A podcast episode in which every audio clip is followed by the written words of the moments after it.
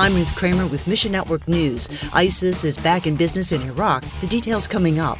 Later, we share some practical tips for keeping the Christ in Christmas family gatherings. First, on December 9, the U.S. formally ended combat operations in Iraq, according to the Pentagon. Only a few thousand members of the U.S. military remain to support and train Iraqi security forces.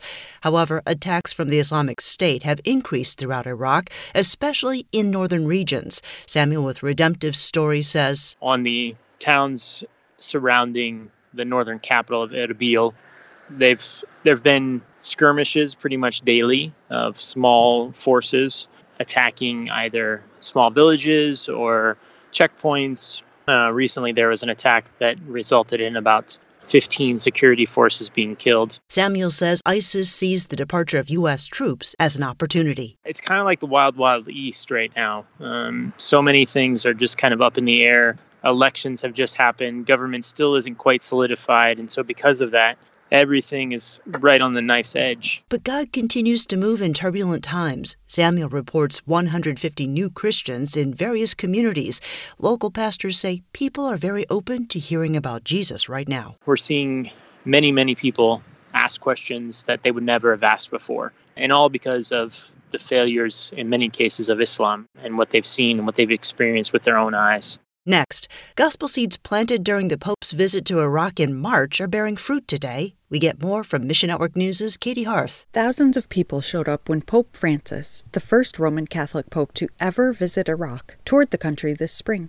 It was the perfect time to distribute Bibles, except when soldiers at a security checkpoint confiscated them. Local missionaries, supported by Christian Aid Mission, wanted to hand out a thousand Bibles at one major papal event. Instead, soldiers took the entire carload. But God has a way of working things out. During the event, missionaries saw people carrying the same Bibles they were going to distribute. When questioned, people said they received the Bible at the security checkpoint. The event ended, and gospel workers tried to pick up their confiscated Bibles from the soldiers. The ministry leader says, Our Bibles were completely gone. When we asked the soldiers, they said, Some writing on the books said to distribute free of charge, so we gave them to everyone we stopped for inspection. It seems the Lord ensured the distribution of His word in His own way. God's plans are not like our plans, and His ways are not like our ways, for He is wiser and greater. Katey Hearth, Mission Network News. And you've probably been to a handful of Christmas parties by now one for work, one for church, and maybe one for extended family.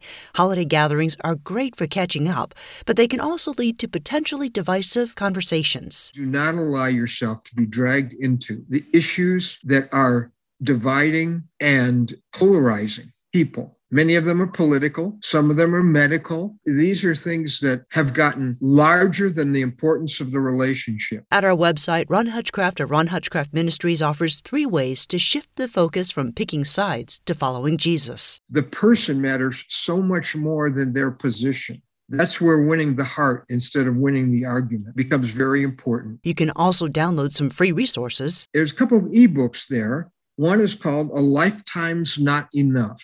When it's somebody you love, you really want them to be with you and have eternal life. Get the full report at missionnews.org and ask God to help you approach every conversation with the heart of Christ. How should a person feel when you have been with them if you're a follower of Christ? Well, they should feel like they've been treated gently and they feel respected, even though they might not agree with what you had to say. Make the decision that whatever you say is going to be seasoned with grace Thanks for listening to Mission Network News, a service of One Way Ministries. We're listener supported by people just like you. By giving to Mission Network News, you enable us to keep the stories of God's kingdom coming. Join us here on Facebook, Twitter, or Instagram. You can also find us on Alexa, iTunes, or TWR360. And together, the Great Commission happens. Just look for links at missionnews.org.